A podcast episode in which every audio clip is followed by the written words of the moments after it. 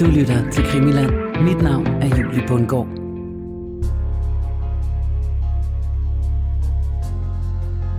Man, man fører ikke i regnskaber og så videre, ikke? Men man prøver at skjule for myndighederne, hvor meget man i virkeligheden har tjent ved ikke at taste ind og sådan noget. Det, det har han simpelthen en super smart næse for. Han begynder sådan at medbringe små prøveflasker i lommen. Så når han har fået en snaps, så hælder han den op i prøveflasken. Hele snapsen. Og så kan han bagefter så gå hen på et laboratorium, så kan han få han målt op. Er der nu det antal centiliter i, som en snaps skal have på det her tidspunkt? Og holder den den procent, den skal have? På et tidspunkt så står der på forsiden af Ekstrabladet, at han er skyld i tre selvmord blandt restauratører, som har haft en sag ved krisepolitiet for en led i Schumacher. De har så efterfølgende begået selvmord.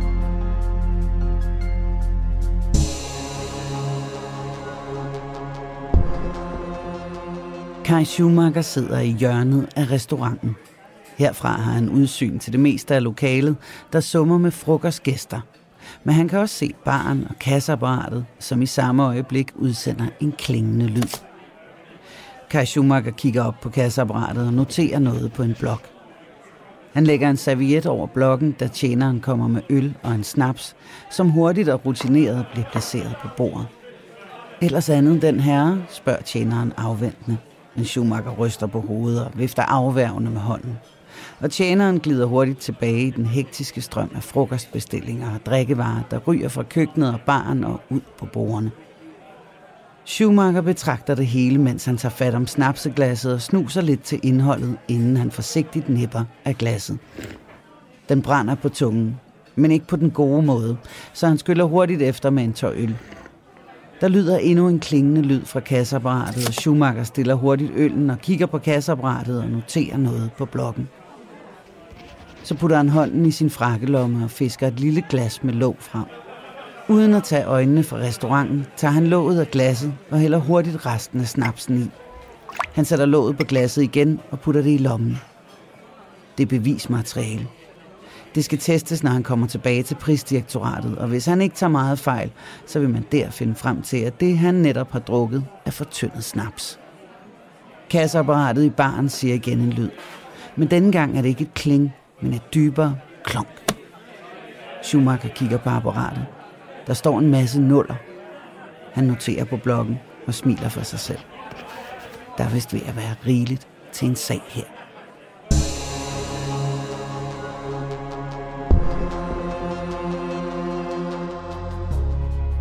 Velkommen indenfor her i Krimiland.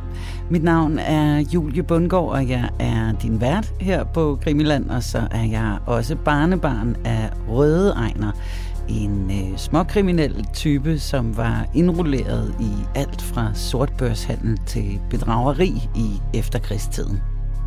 Og via Ejners historie, så har jeg over de sidste mange afsnit bevæget mig længere og længere ind i det æderkopspind, som blandt andet Svend O. Hasselstrøm og Johannes Linde havde spændt ud over især København, både under og efter 2. verdenskrig. Hidtil så har vi hovedsageligt beskæftiget os med de kriminelle typer, der benyttede denne her usikre tid til at snyde og bedrage sig til en hurtig fortjeneste. Men i dag, der følger vi efter en af dem, der havde til opgave at finde ud af, hvem der snød og hvordan.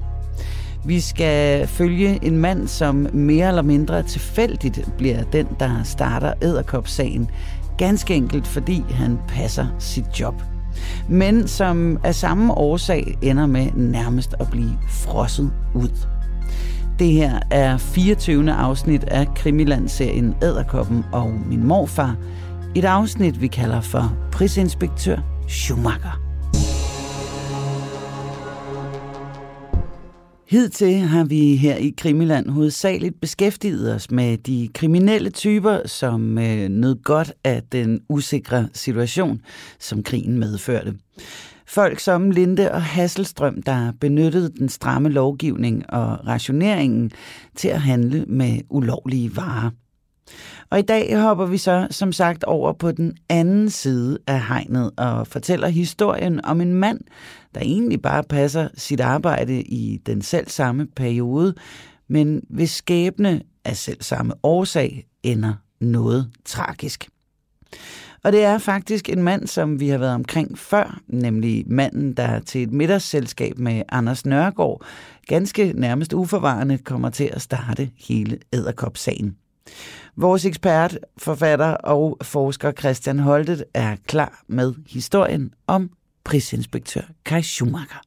Ja, fordi han er en, øh, en helt central person, når man vil prøve at kigge på hele den her kriselovgivning, hele det her spørgsmål omkring rationering og prislofter, øh, der var under 2. verdenskrig og efter 2. verdenskrig. Øh, der er Kai Schumacher et virkelig interessant person at beskæftige sig med. Han er jo, som du siger, den, der er med til at starte Æderkopsagen, fordi han er vist bekendt, god bekendt med journalisten Anders Nørgaard. Og ved et middagsselskab kommer de til at, diskutere dobbeltmordet på Peter Banks vej i, der i 1948. Der sidder de og snakker om det her mord, der er begået i februar 48. Og, og Schumacher han har en teori om, hvem det er, som jeg personligt ikke tror på. Og det tror jeg heller ikke, Anders Nørgaard tror på, men det sender ham i gang med en masse tanker. Og Kai Schumacher, han er på det her tidspunkt prisinspektør i prisdirektoratet. Og øhm, han er en af de mennesker, som er sat til at passe på, at øh, forretningsdrivende overholder lovgivningen. Der er kommet en, en lovgivning i, fra 1939, som går helt frem til 1953, som omfatter en hel masse særlige forordninger, som jo selvfølgelig har at gøre med, at det er 2. verdenskrig. Det er svært at få varer ind, og man skal rationere disse varer, og det, der er en hel masse valutarestriktioner osv. Og for at folk ikke skal lide nød, øh, og priserne skal eksplodere, altså når der er mangel på noget, så plejer priserne gerne at gå op, så har man lavet altså en lovgivning om, at der er maksimalpriser på alting, og der er detaljerede forordninger for, hvor meget man må tage for tingene. Og dem, der overtræder disse, altså forsøger at sælge noget til højere priser, de risikerer at blive straffet. Og det skal man selvfølgelig have nogle folk til at kigge på, og man skal have et system, et helt apparat, der kan sørge for at vedligeholde priserne og tage mod klager og se, at lovgivningen bliver overholdt. Og det bliver noget, der hedder prisdirektoratet, øh, som er underlagt et, et overordnet prisudvalg, men i, i, i det daglige, der er det så det her prisdirektorat, som skal sørge for, at, at tingene fungerer efter den her lovgivning. Og under det her prisdirektorat, der er der en hel masse lokale prisudvalg. Og Kai Schumacher, som er en mand i 40'erne, øh, han bliver så ansat i Københavns Amts prisudvalg. Og hans opgave er at øh, på altså vegne af prisdirektoratet undersøge, om nu de forretningsdrivende og restauranter og forskellige andre øh, håndværkere osv., at de overholder det hele det her prissystem her. Og han går så ud og kigger Øh, på de forskellige priser, se om det nu stemmer med, hvad, hvad der står i, i de forskellige forordninger. Og så hvis der er et eller andet, hvor de tager for meget, så skal han skrive en rapport og sende ind til prisudvalget. Og så skal prisudvalget så ligesom rejse sagen, hvis det er. Men selvom Kai Schumacher passer sit arbejde og grundigt afleverer den ene rapport efter den anden, så er han temmelig frustreret. En øh, frustration, der gør, at han går endnu grundigere til værks og begynder på sådan nogle nærmest undercover-operationer. Og det synes han, der sker ikke rigtig noget. Han er faktisk lidt utilfreds med, at der mange af sagerne, de forsvinder bare og bliver, sygt, bliver ikke rejst og så videre, selvom at det er jo klare overtrædelser. Det bliver han lidt frustreret over. Han er sådan en meget retsindig mand. Og i det højeste, siger han, der, der får de en advarsel, altså restauranterne for eksempel, ikke? Eller, eller en slagter eller noget, ikke? så får de en advarsel, og så tænker han, at det er de sådan set ligeglade med, så fortsætter det. Så han begynder så på en praksis, som ikke er så almindelig på det tidspunkt, nemlig at han går ud først og undersøger sagerne. Og han begynder at specialisere sig på restauranter og på hoteller i altså Københavns amtsområde, som omfatter Københavns Kommune også på det tidspunkt, plus en hel masse udenom. Det, det svarer ikke helt øh, til det, vi har med regionerne i dag, men, øh, men altså, det er sådan et større område. Og øh, så går han ud, og så laver han sådan, altså, scouting, hvor han går ud og kigger, går ud sådan helt anonym og sætter sig ned og prøver at spise, og spiser smørbrød og drikker en snaps, eller indlogerer sig på et hotel, eller så videre. Prøver at finde ud af... Ja, næsten for at undersøge nærmere. Ikke? Og så, øh, så finder han selvfølgelig ud af, om der er grund til at komme i officiel øje med. Og hvis han så opdager, at der er nogle uregelmæssigheder, og det er mange typer uhelmicid, han snakker om. Det kan både være, at de tager for meget for varerne, altså en snaps må kun koste en krone og 60, men de tager 3 kroner for den, eller en øl må kun koste en krone, og de tager en krone og 25, eller smørbrødet må ikke koste mere end sådan og sådan, eller at de hælder for lidt op i snapseglassene, eller at de fortynder spiritusen med destilleret vand, eller de ikke slår beløbene ind på kasseapparat, eller altså der er Opfindsomheden kender ingen grænser for de her forretningsdrivende, når de vil tjene lidt ekstra. Alt det her er selvfølgelig bliver han efterhånden specialist i at kunne spotte det der, når han sådan sidder inkognito og nyder en stille genstand. Og hvis han så finder anledning til det, at der er altså noget gang her, de forsøger at snyde, så henvender han sig til krisepolitiet, og så får han en krisebetjent med ud. Og i det øjeblik, de så opdager ulovligheder, så er det jo krisebetjentens ansvar at rejse en sag. Og så bliver det jo en, altså en politisag, og så sker der noget. Så får de en bøde, og så bliver de sigtet for overtrædelse osv., og så bliver det effektivt. Og så kan Kai Schumacher altså få en fornemmelse af, at nu, nu får vi altså virkelig forvaltet denne lov på en ordentlig måde. Så det specialiserer han sig i det der. Og det begynder de så at lægge mærke til inde i prisdirektoratet, at der er altså en vældig effektiv mand ude i Københavns udvalg der, prisudvalg der. Han får rejst en masse sager. Og Schumachers hårde arbejde betaler sig, for det er noget, man lægger mærke til inde i prisdirektoratet, hvor man forfremmer Schumacher. En forfremmelse, der falder sammen med krigens slutning og et øget behov for at gå ud og more sig. Her i slutningen af krigen i 1944, så bliver han ansat i selve prisdirektoratet som sådan en slags overordnet prisinspektør. Og det er så hans titel der. Og han kommer så ind i hotel- og restaurationsafdelingen, hvor han altså virkelig altså, har viden efterhånden og kan specialisere sig og har et meget skarpt øje for, altså når de ikke overholder denne her øh, kriselovgivning. Og øh, efter krigen, altså, der slår de forretningsdrivende sig rigtig løs, fordi der er der et opsparet behov for at komme ud.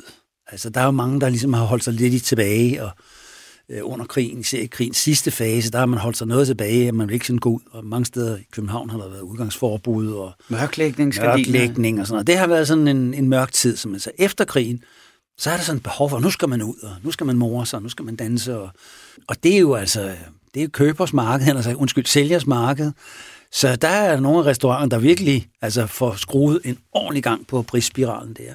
Så der er nok at lave for Kai Schumacher, og øh, han skriver selv, i en bog, som han udgiver på et tidspunkt. Øh, livet på restauranterne udfoldede sig hektisk. Gæsterne betalte glædelig himmelråbende priser for varer, der realiteten ofte ikke var noget værd. Der var stadigvæk nok at tage fat på for mig. Og det er altså først sådan her, da krigen er slut, at han sådan virkelig kan begynde at arbejde. Altså, det har han selvfølgelig gjort hele tiden, men, men det er så der, hvor han begynder at virkelig arbejde. Men det er så også der, hvor han begynder at blive kendt og de sager, han rejser, begynder sådan op, og der bliver skrevet om dem rundt omkring. Kai Schumacher begynder altså kvæg sine grundige efterforskninger og mange sager at blive et kendt navn, især i restaurationsbranchen. Her er der nogle af restauranterne, der ikke kan stå for fristelsen til at tjene lidt ekstra penge, og Kai Schumacher specialiserer sig i at opdage deres forskellige metoder til ekstra indtjening. Og han fortæller selv, at øh, det er alle mulige typer af, af, af, af, hvad skal man sige, overtrædelser, som han kigger efter. Vi har tidligere nævnt øh, det der med at hælde for lidt op i spiritusklassen, med at fortynde det, og, øh, men også noget med at gemme beviserne. Altså, man, man fører ikke i regnskaber eller så videre. Ikke? Man, mm. man prøver at skjule for myndighederne, hvor meget man i virkeligheden har tjent ved ikke at taste ind og sådan noget. Det, det har han simpelthen en super smart næse for. Han begynder sådan at medbringe små prøveflasker i lommen. Så når han har fået en snaps, så hælder han den op i prøveflasken. Hele snapsen. Og så kan han bagefter så gå hen på et laboratorium, så kan han få han målt op. Er der nu det antal centiliter i, som en snaps skal have på det her tidspunkt? Og holder den den procent, den skal have, hvis ikke, så er den fortyndet osv. Det får han så målt ud og har en videnskabelig bevis, om man så må sige, håndfast bevis på, at restauratøren øh, enten har altså overholdt lovgivningen, eller har snydt, og så kan der rejse en sag på den baggrund. Han er meget grundig. Meget, meget grundig. Kai Schumachers grundige metoder fører ikke kun til, at han øh, bliver en kendt person i restaurationsbranchen. Også pressen begynder at skrive om den ihærdige prisinspektør med de opsigtsvækkende metoder, især da Schumacher orkestrerer en større aktion mod Centralcaféen på Nørrebro. Og han bliver virkelig kendt på et tidspunkt lige efter krigen, hvor han laver en sag på et af de største restauranter i København, som hedder Nørre Central Café. Og den ligger på Nørrebros runddel, Nørrebrogade 124. I dag ligger der en Irma-forretning. Det er en, en meget øh, stor restaurant og en bar og sådan noget, i to etager faktisk. Og den øh, ejes af en mand, som hedder Knud Ernst. Og han er samtidig formand for Centralforeningen af Hotelværter og Restauranter. Så han er altså både altså stor restauratør, men samtidig formand for brancheforeningen, som er sådan arbejdsgivernes organisation. Mm. Øhm, og der har Kai Schumacher en fornemmelse af, at der er sådan, der er måske, måske er der et eller andet derude, som ikke er helt er, som det skal være. Så han tager ud incognito en dag, og øh, sætter sig ned øh, ved baren. Han skriver i sin bog, jeg kan lige citere lidt her. Han kommer ind i den her bar her, øhm, og så siger han, der, er, der er noget intimt ved en bar, selvom den ligger i et åbent lokale. Altså, af en eller anden grund, så styrer den ensomme mandlige gæst straks derhen i samme øjeblik. Han står og misser med øjnene i det røgfyldte lokale. Øh, også jeg styrede mine skridt hen mod den lange skranke, hvor raflebærerne og tændstikkerne fik sat sving i omgangene. Jeg bestilte husets specialcocktail, der kostede en bunke penge. Og både den omstændighed og den eksklusive drinks hele beskaffenhed fik hårene til at rejse sig på hovedet af mig. Det viste sig senere, at den indeholdt polymut og perikumsnaps, og så skal det jo gå galt. Og det han mener med, det er jo, at øh, perikumsnaps, det er jo så det billigste, og polymut, det er dansk, det er sådan slangudtryk for dansk frugtvin. Og den er åbenbart en speciel cocktail, skal bestå af importeret vermut og ægte spiritus. Det skal ikke være hjemmedestilleret perikumsnaps og polymut fra en et eller andet øh, frugtplantage i Svendborg, som de sælger til dyre priser. Så allerede der, da han har fået den her specialcocktail på Centralcaféen, så kan han begynde at lugte, at den er gal. Og så sidder han der og lytter. Så den blander sig som en helt almindelig gæst. Og så øh, øh, begynder han at betragte tjeneren, som altså med stor fingerfærdighed øh, mixer de her cocktails. Han lægger mærke til, at tjeneren simpelthen omhyggeligt sørger for at dække for etiketten med hånden. Det tænker, det er lidt mystisk. Hvorfor gør han egentlig det? Og når så tjeneren modtager penge, så lægger Kai Schumacher mærke til, at hver sjette eller syvende opslag, der kommer der den mærkelige lyd fra kasseapparatet. Altså, det, det siger sådan, de første gange siger det ding ding, og så hver sjette eller syvende gang, så siger det klonk klonk. Det synes han, det var da egentlig mærkeligt. Og han sidder der længe og lægger mærke til det der. Og så kigger han på kasseapparatet, så kan han se, at den del af kasseapparatet, der vender ud mod kunden, hvor man normalt kan se, hvad der bliver beløb slået op, det er dækket til med noget sort tape.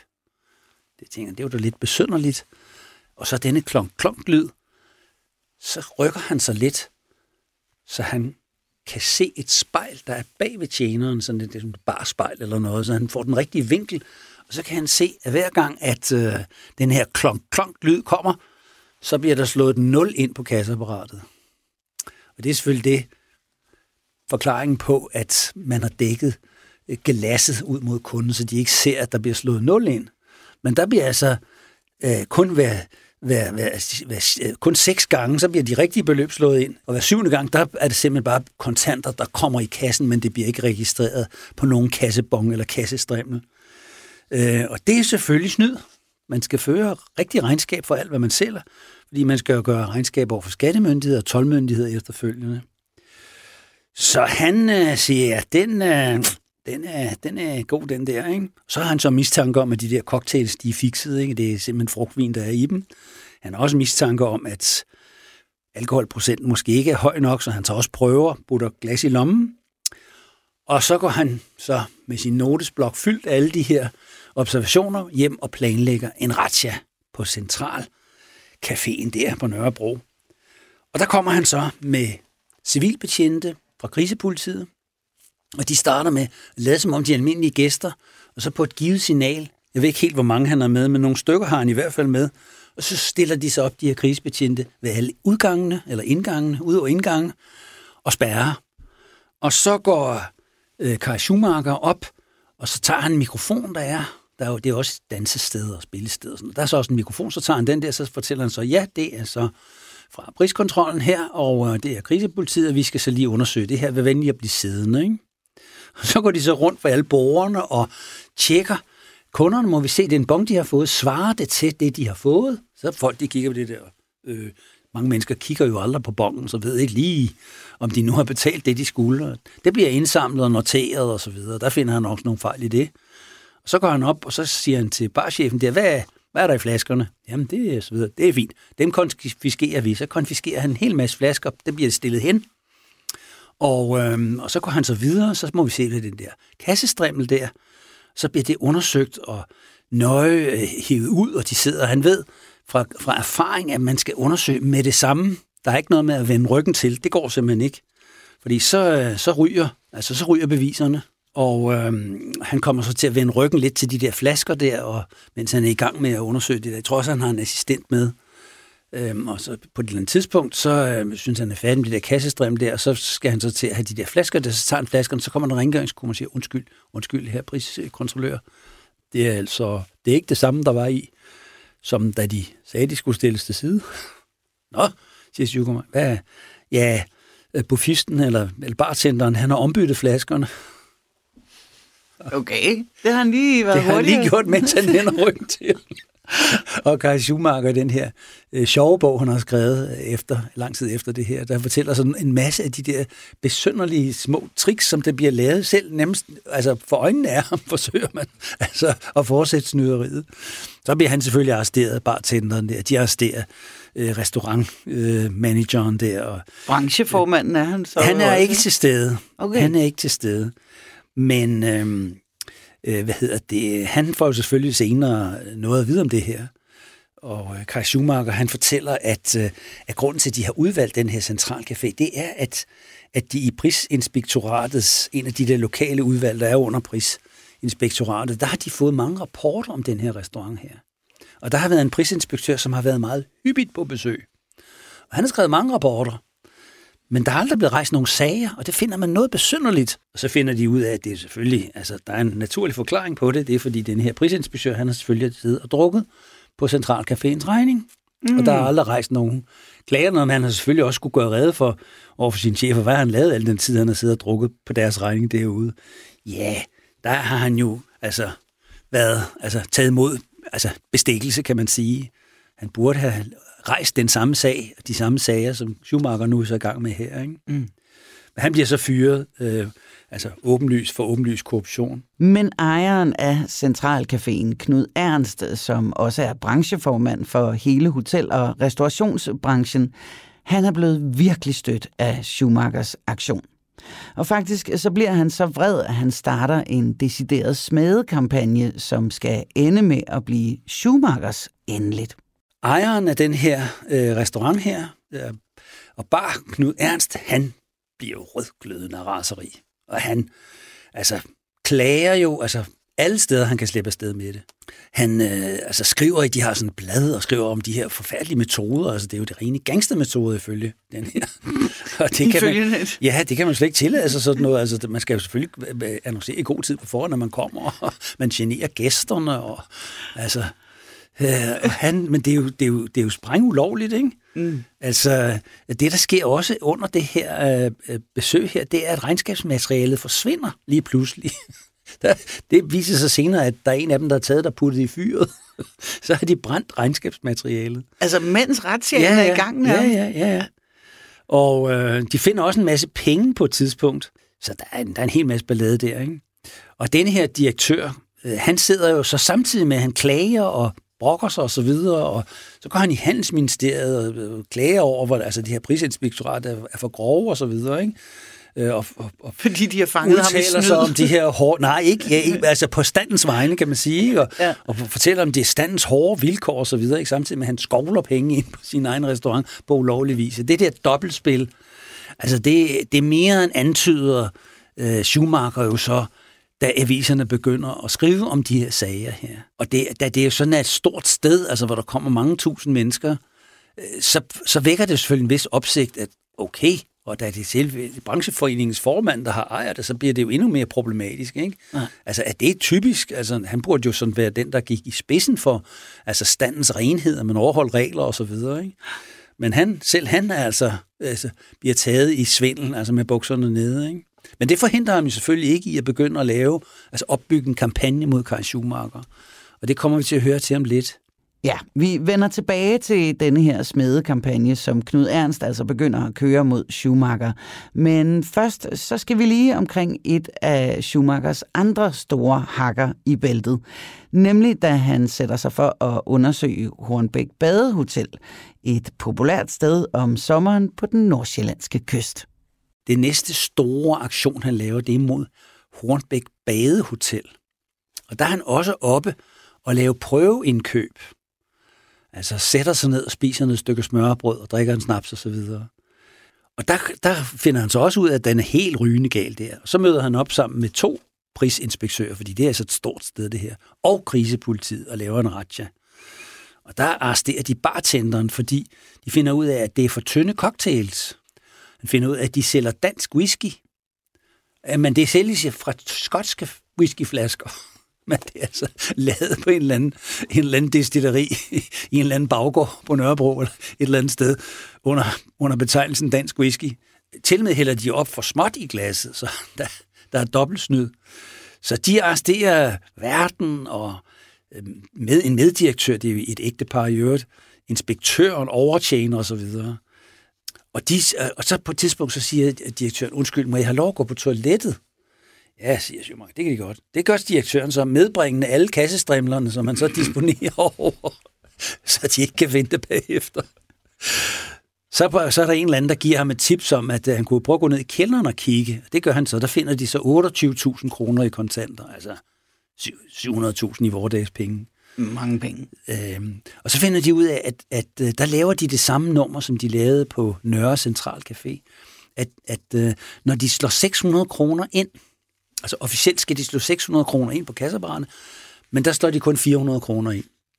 Så altså en tredjedel af alt, hvad de sælger, altså hele omsætning, den bliver simpelthen ikke registreret. Øh, så det, der snyder man altså for, for en tredjedel af hele omsætningen, den unddrager man så, altså afgifter og beskatning osv. Så, videre så bliver der rejst sager på det, ikke?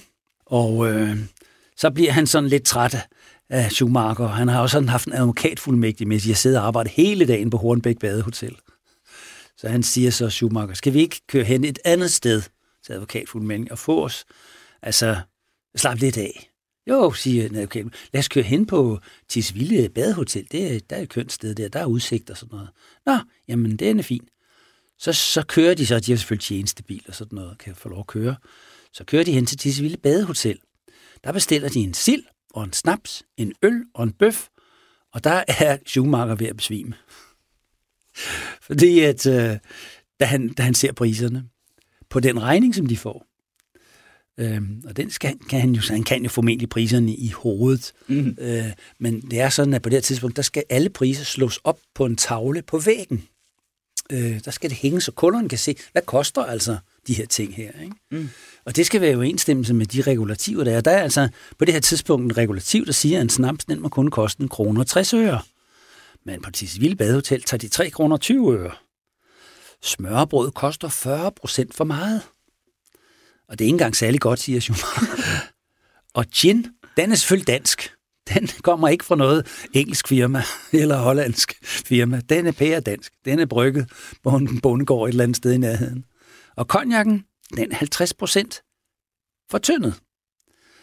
Og han finder så, øh, han finder så senere ud, der kommer senere en sag ud af det her, men altså, da de sidder der, der er han altså lidt træt, så man siger, åh oh, nej, jeg orker næsten ikke, vi har lige kommet et sted fra, nu skulle vi bare sidde og slappe lidt af. Altså, hans professionelle øje kan simpelthen ikke lade være at køre i pris, prisdirektorat sammenhæng. Så, så, så han fra sidder, et badehotel, fra et til... badehotel til et andet, og så, så kører han, og så der, vi må kigge på det her senere. Ikke? Senere finder de ud af, at de sælger øl til overpris de tager 6 øre i overpris. Det virker, med vores dag virker det ikke så meget, men altså, det er jo alligevel noget, og så når finder de ud af, at de bare på en måned har solgt 25.000 flasker øl, så kan det jo godt løbe op, oh, når man tager 6 øre for meget hver gang. Så øh, der, bliver, altså, der, der bliver rejst en sag der. Og hver gang han ligesom rejser en sag, så kommer der mere og mere ballade. Ja, Kai Schumacher gør sig altså vældig bemærket i restaurationsbranchen, selvom han jo egentlig bare passer sit job. Nu er det jo selvfølgelig ikke hele branchen, der driver af snyd og overpriser, men de steder, hvor man dyrker den slags, der er man altså ved at være gevaldigt træt af Schumacher og hans metoder især. Og mange af de restauratører har gode forbindelser til aviserne og udtrykker deres klagesang til især formiddagspressen. Og øh, så interviewer de jo også nogle restauratører, som ikke har fået besøg af Schumacher. Og, og de, er jo, altså, de er jo rasende på det her, fordi de synes jo, at, at det er helt, øh, altså, helt urimeligt, at han farer så hårdt frem. Ikke? Og de bliver taget med bukserne ned gang på gang. Så de skriver jo i deres fagblade, og de snakker med journalisterne. Og Ekstrabladet begynder at køre en kampagne, altså virkelig en hård kampagne mod Schumacher. De fleste af de andre blade, de er sådan nogenlunde færre, ikke alle sammen, men, men mange af dem er nogenlunde færre. Men, men da restauratører typisk også er gode annoncører, så mm. har de jo samtidig redaktørens lidt mere velvillige ører. Og, altså, det er i hvert fald ikke sådan, at de bliver underrepræsenteret med deres klagesang over at den her prisinspektør. Men, men i princippet kan man sige, hvad, hvad har de at klage over? Altså, det svarer jo lidt til, at forbrydernes fagforening siger, at politiet farer for hårdt frem. det, det vil man jo have lidt problemer med. Lad os sige, at alle forbryderne havde en fagforening, så det er da lidt for hårdt, de går frem. Altså, hvordan kan det være, at de er så nidkære? Altså, det kan da ikke være rimeligt, vel? Kan de ikke tage det stille og roligt og ringe på forhånd og sige, hvornår de kommer, så vi kan lave vores indbrud i fred og ro? Men det, det er jo princippet det, der sker med de her restauratører. Det er, at de begår ulovligt, og det bliver de fanget i, men så brokker de sig helvedes tilbage efter, ikke? Så Schumacher, han tager det sådan lidt net, men der, men der altså, bliver virkelig kørt kampagne, og man forsøger at finde på alle mulige altså historier, også nogle, som er taget ud af sammenhæng øh, omkring det her, som, altså, hvor man altså, virkelig forsøger at miskreditere Schumacher. Han bliver beskyldt for, for eksempel skriver Ekstrabladet, at han er kommet ind på en restaurant, og så har han, set til en, så han gået hen til en restaurant, så må jeg få deres tegnbog. Må jeg se deres tegnbog? Og det kan man jo ikke, vel? Mm. Det er jo altså et decideret indgreb i den personlige frihed, og det må han så heller ikke som mm. Men det er løgn. Historien er usand. Det er noget, restauratøren har fundet på og fortalt journalisten fra Ekstrabladet. Den står på forsiden af Ekstrabladet, ikke?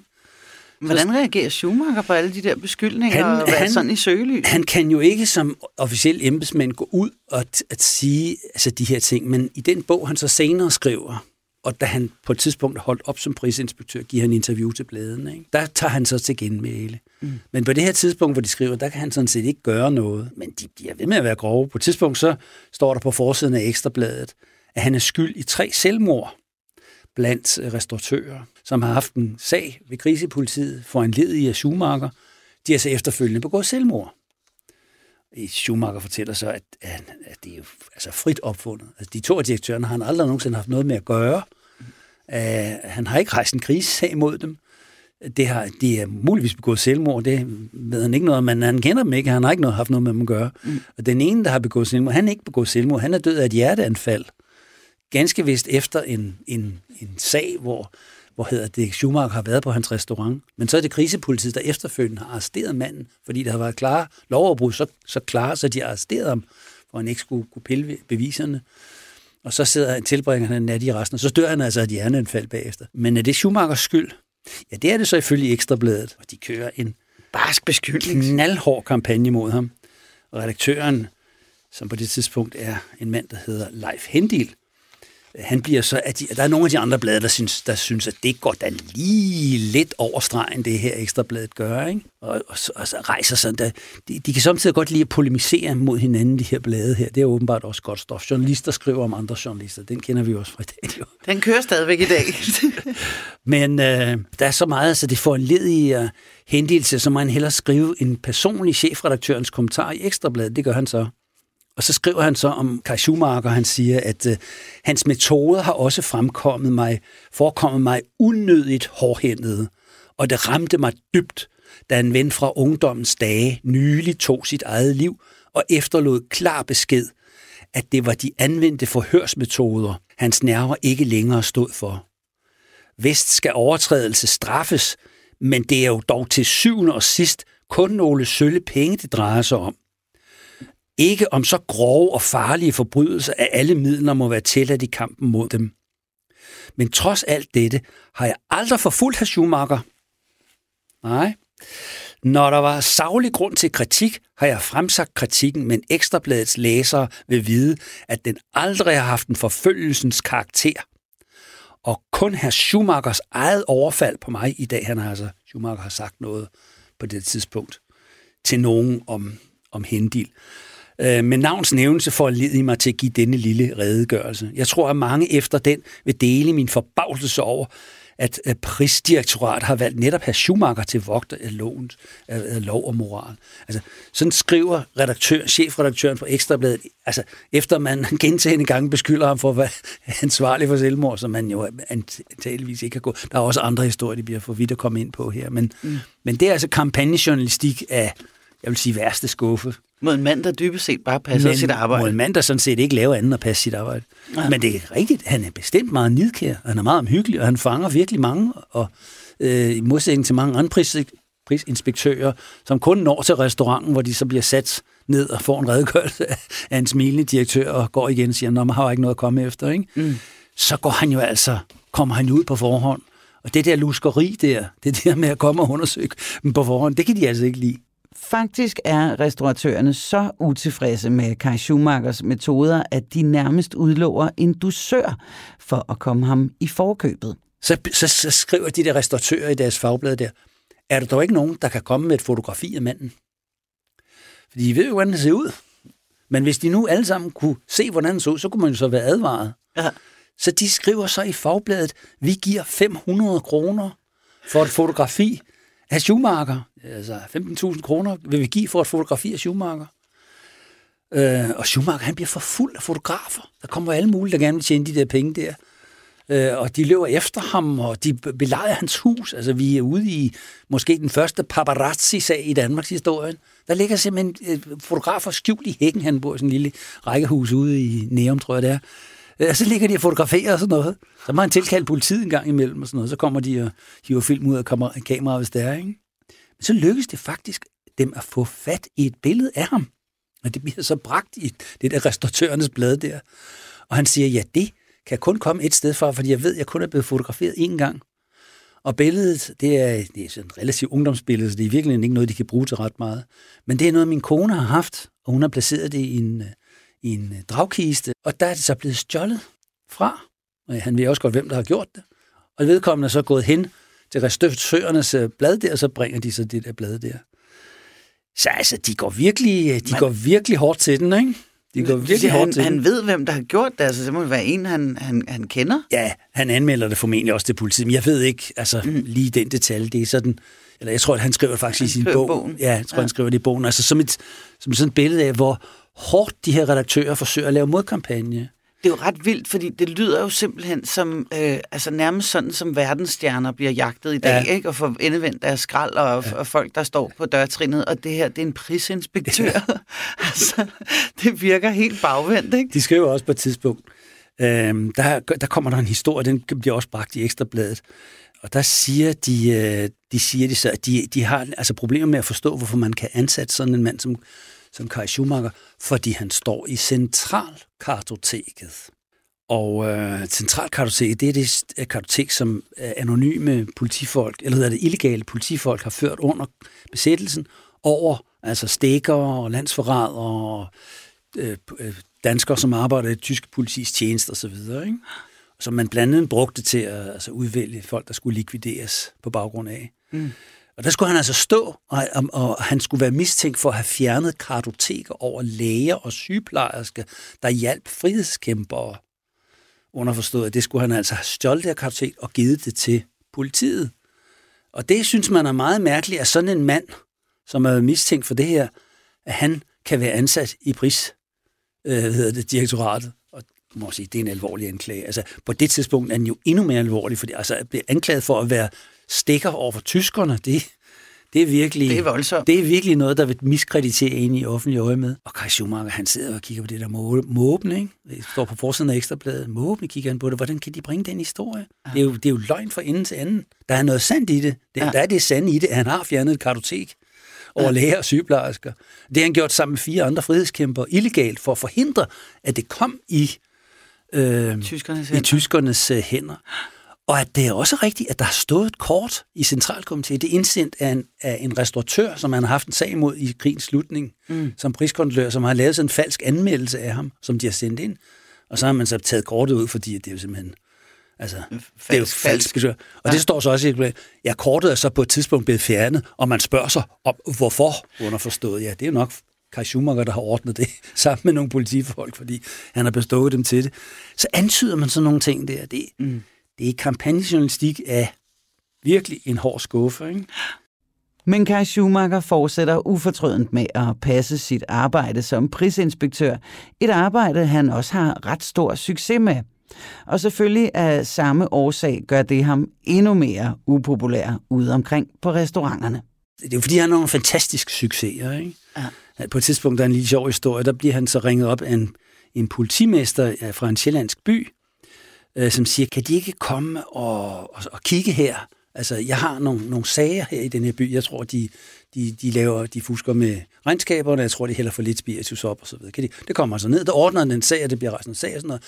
Og så siger politi, øh, politimesteren, det var fint, det var dejligt at få, skulle få ryddet op her på restaurantlivet her i byen, og det gør det lovligt og sådan noget.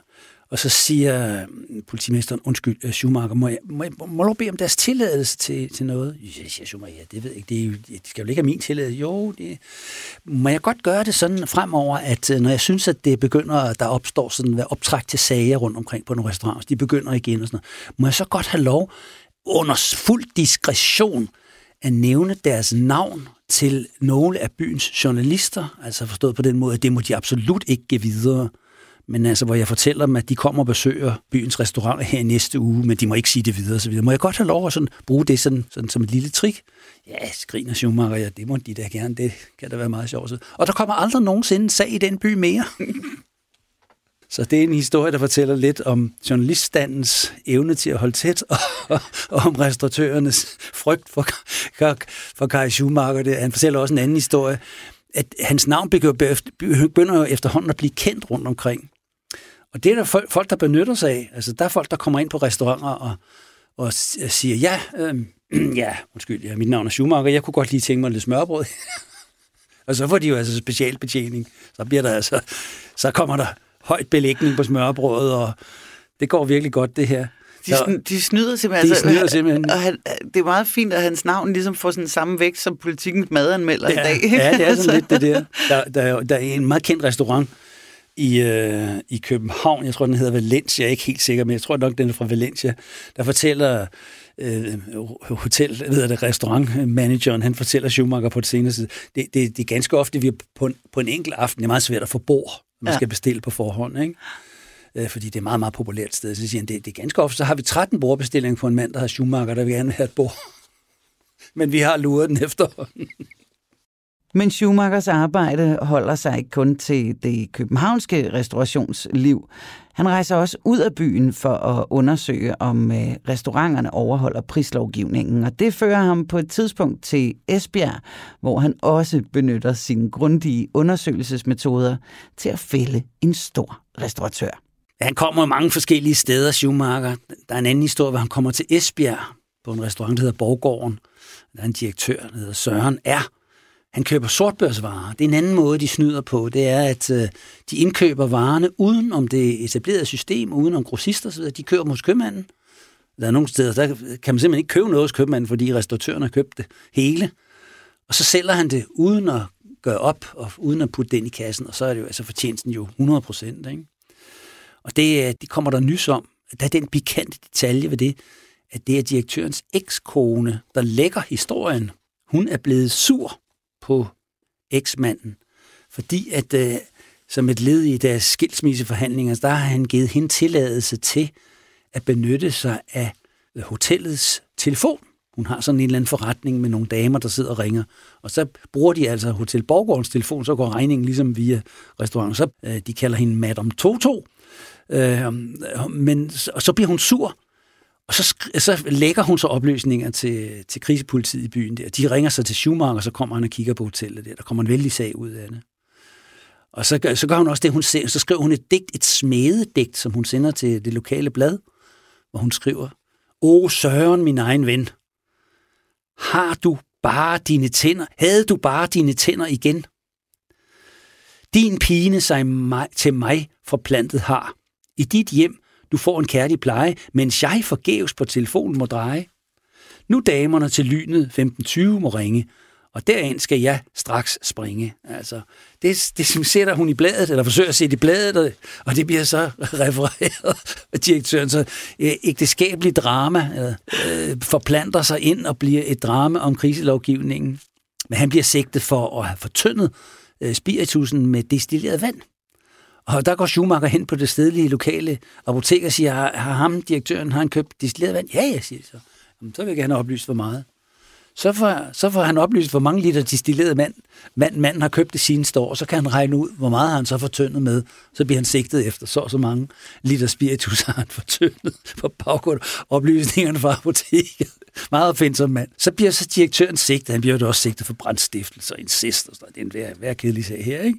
Men så bliver han så også sigtet for at, altså, for at fortynde det her øh, ved det spiritus her, ikke? Han har også fabrikeret sin egen likør og sådan noget, som han har lavet af grøn, grøn frugtfarve og sprit og sukker. Kalder det fransk chartreuse. Men øh, når, så bliver han så i retten, så bliver han spurgt, om er det rigtigt at fortynde drinksene? Ja, siger han så. Det er rigtigt. Jeg kan ikke lide at se mine gæster berusede. Nå, det var sådan et nærmest samfundshensyn, ja, han var ude ja. i. Ja. ja, det kan man sige. Jamen, det jo, kunne man selvfølgelig godt diskutere, men så er det jo så mærkeligt, at han har glemt at sætte priserne tilsvarende ned. så han bliver så dømt. Han får en bøde på øh, 60.000 kroner og får konfiskeret Nej, undskyld, 20.000 kroner og får konfiskeret 43.000 kroner. Altså, vi er altså... Det er mange penge. Ja, op i million, hvis ja. vi sammenligner med, med nutidens fængsel, så er vi oppe i million, million, og så får han så en fængselsdom for det der blodskam og sådan noget. Ja. Øhm, så der er altså rigtig mange forskellige sager, som han øh, arbejder med her. Kai Schumachers imponerende arbejdsindsats i prisdirektoratet begynder at blive en ret stor sten i skoen for flere restauratører, som er ved at have fået nok af den grundige prisinspektør. Og de bliver mere og mere altså, irriteret, de her restauratører, de, og de klager jo selvfølgelig. Klager helt vildt, altså. De sender klager ind til prisdirektoratet, alle steder, de kan. Der kræver at få nedsat en uafhængig kontrolkommission, og og, og bladene skriver, øh, øh, Schumacher skriver selv på et tidspunkt, at der er blevet skrevet mere end 25.000 artikler i aviserne om, at man er jo landskendt. Altså, det er ja. virkelig restauratørernes fjende nummer et, som, ja. som der står rundt omkring. Men efterhånden som rationeringen forsvinder, så forsvinder også Schumachers job, og så skal han til at se sig om efter en ny karrierevej. Men så sker der det efterhånden, så bliver de forskellige rationeringsbestemmelser øh, Øh, afviklet, og nogle af priserne, der bliver mere fri prisdannelse osv., så, så bliver der mindre behov for priskontrollører.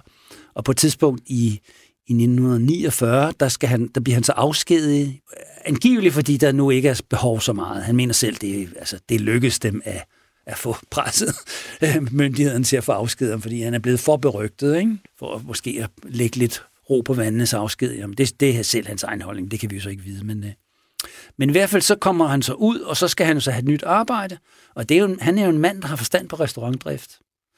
Så han laver en aftale med borgmesteren i Nyborg, om at han kan forpagte øh, en kommunal restaurant, som hedder Christianslund, og en sommerrestaurant, som hedder Skærven. Øh, og det er han jo den helt rigtige mand til. Og det, man kan i hvert fald være sikker på, at det vil blive gjort efter lovens bogstaver.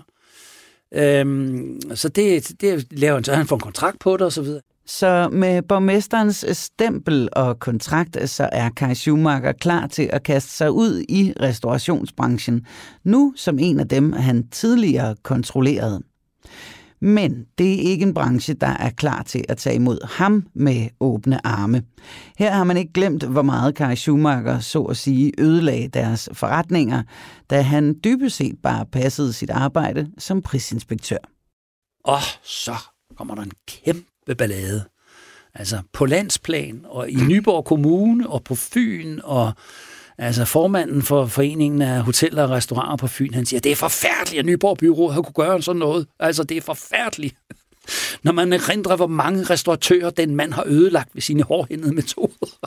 Det er jo altså Schumacher, der har ødelagt restauranten. Det er ikke dem selv ved deres egen ulovlighed. Nej, nej, det er han ansvarlig for. Det, og, til de, og de brokker sig, og de, øh, klager til borgmesteren, og de klager til præcis, og de øh, ved priskontrolrådet, de klager til journalisterne, og så videre i langt dur, ikke?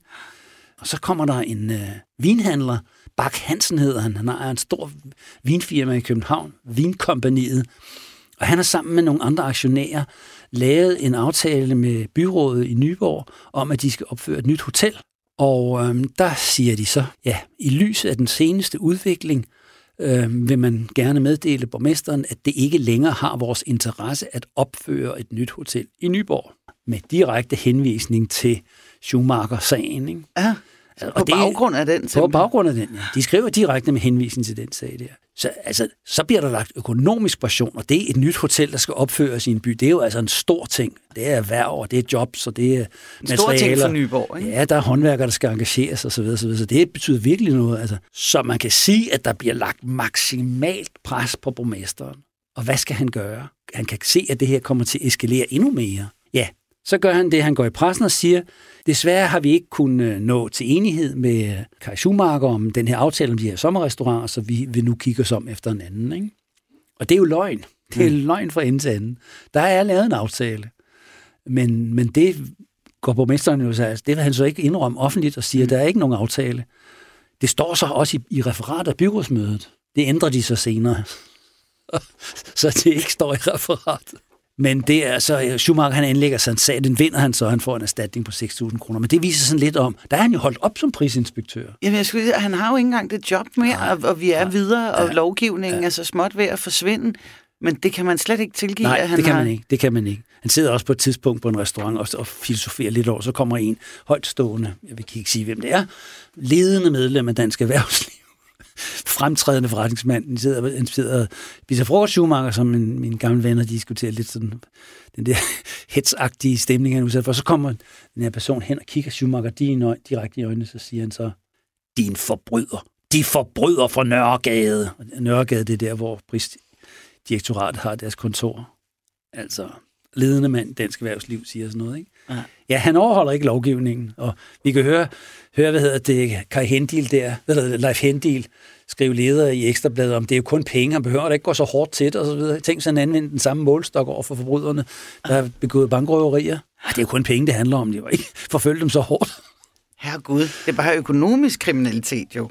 Restaurationsbranchen har altså meget svært ved at tilgive Kai Schumacher hans tidligere beskæftigelse, og selvom han har en stor viden inden for branchen, så lykkes det ham aldrig at få fodfæste, selv uden for landets grænser.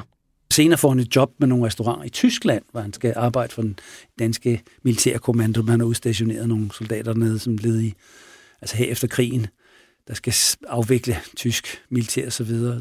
Der er nogle klubber og nogle restauranter og sådan. Der bliver han, bliver han forpagt, og de så opdager, hvem han er og sådan noget. Der kommer klager og restauratører, der siger, vi vil ikke levere, og grossister, der siger, vi vil ikke levere varer til dem. Og sådan noget. Så fyrer de ham igen.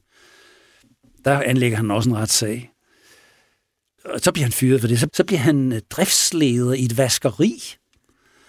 Så, øh, da det bliver opdaget, så skriver restauratørerne at, øh, til vaskeriets ledelse, at vi vil ikke længere have vores øh, due og viskestykker og hvad det ellers har, alindet og læret og så videre, sengetøj og så videre. Det vil vi ikke længere have. Lad vaske hos jeres vaskeri, så længe Schumacher er ansat. Så fyrer de ham for den som driftsleder. Ej, de er virkelig bedre i restaurationsbranchen over ham. Virkelig bedre. Og så, så går han jo så falit, og så, så kan han ikke betale husleje for det der rækkehus, han bor i i Nærum. Og så, øh, så bliver han sat ud ved fodens hjælp.